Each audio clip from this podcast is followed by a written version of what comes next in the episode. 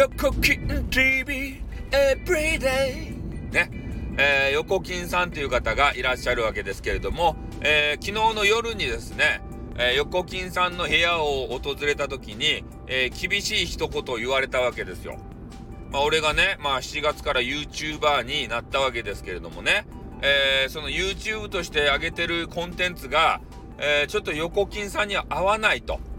いうことをね、いや、これは別に俺をディスってるわけじゃないですけど、まあ、素直な感想をね、えー、述べられていたのかなというふうに思って、えー、そういう意見はね、あの、取り入れていきたいなと思うんですけど、まあ、とにかく、まあ、昔話がね、博多弁昔話がマンネリしてるんじゃないのってこう言われたわけですよね。いや、あの、俺はね、ちょ、反論するわけじゃないんですけど、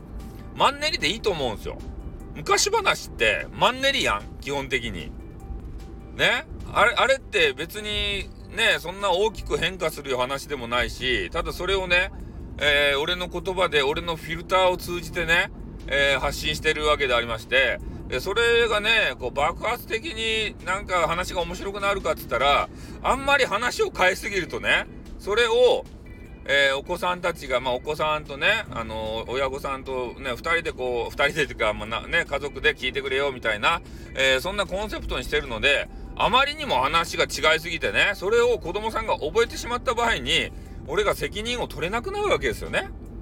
うん。ちょこちょこっとアレンジしたりはするけれども、やっぱり普遍のものとして、そこはね、変えられない部分が、真の部分があるわけですよ。えー、なので、まあ、マンネリ化してるねって言われることは、いいことなのかなと捉えましたね。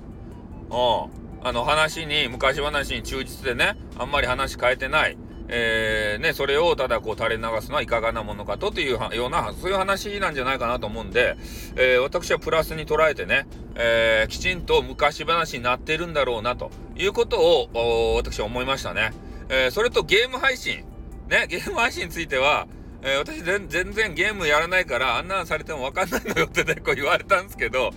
いやもうそれはそれでね、もうあの狭い世界でいいと思うんですよ。しかも、デッドバイデイライトっていうね、えー、怖いホラーゲーム？うん。で、それが、まあ、好きな方が集まってくるし、えー、俺のところはね、その Dead by Daylight を通じてゲーム初心者さんと、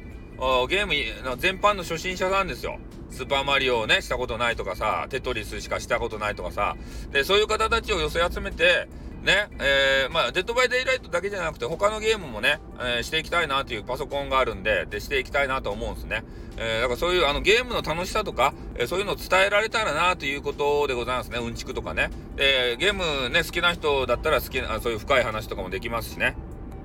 ただあの、パソコン版で言うと、なんか無料のですね、お試しのやつとかもあるみたいなんで、えー、そういうやつをね、まあ、皆さんに紹介するというような、えー、そういうものでもいいのかなと。だからまあ、 Dead by Daylight だけやるかっつったら、まあそうじゃなくて、まあ、 Dead by Daylight をメインにしつつも、えー、 Dead by Daylight のね、えー、YouTube のバナーのなんか画像も昨日ね、一生懸命書いたところでありますので、まあ、それはそれで、えー、柱にしながら、まあ、他のゲームも、まあ、随時ね、えー、購入したり、えー、その無料のやつをダウンロードしたりですよ。でそれで、えー、楽しんでいきたいなというふうに思います。で、ホラーゲームのね、なんか無料のフリーソフト？で、それをなんかプレイしてらっしゃる方っていうのも、えー、結構動画では見受けられましたので、えー、そういうのをやってですね、まあ、俺があの、ホラーゲームでビビるかっつったらどうなのかなという話もあるんですけど、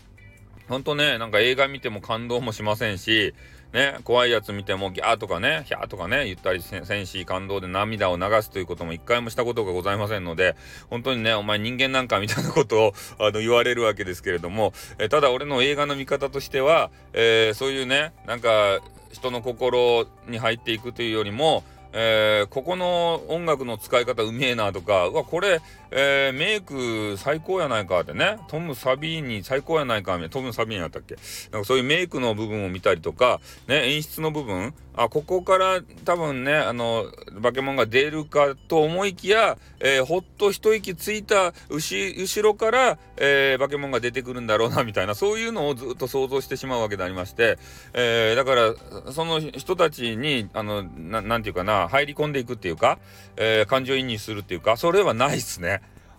監督的な視点で見てしまうのかもしれませんね。どちらかというとね。うん。だからそういうのもあって、えー、で、俺がね、いつも言って音楽がね、全然あの嫌いだよっていう話もあって、本当に感情移入ができないので、音楽を聴いてもですね、歌詞が全く頭に入ってこない、メロディーしか入ってこないんですよね。うん。だからそういうのも、あの、ございますんで、えー、本当ね、何かの病気じゃないかしらというね、えー、そういうことを素人判断で思うわけですけれども、まあ、なのでね、まあ、YouTube をちょっとね、あの、見られた感想を、まあ、横金さんにね、こう言わわれて、えー、ですね、えー、まあ、えイエスマンばっかりじゃいけないということで、まあ、なんでそう横金がね、そういうことを言ったんだろうかということを、えー、昨日ベッドの中でね、えー、横金のあの巨乳をですね、えー、ちょっと思い浮かべながら、あ、こここんなこと言ったら怒られる。横金さんに怒られちゃう。まあ、そういうのをね、あの、思い浮かべながら、思い浮かべてないけど、えー、ちょっとね、思いをはせていたわけですけれども、そうなったら、えー、まあ、答え、アンサーとしてね、えー、先ほど述べたようなことが、まあ、思い浮かんできたということで、えー、とにかく、まあ、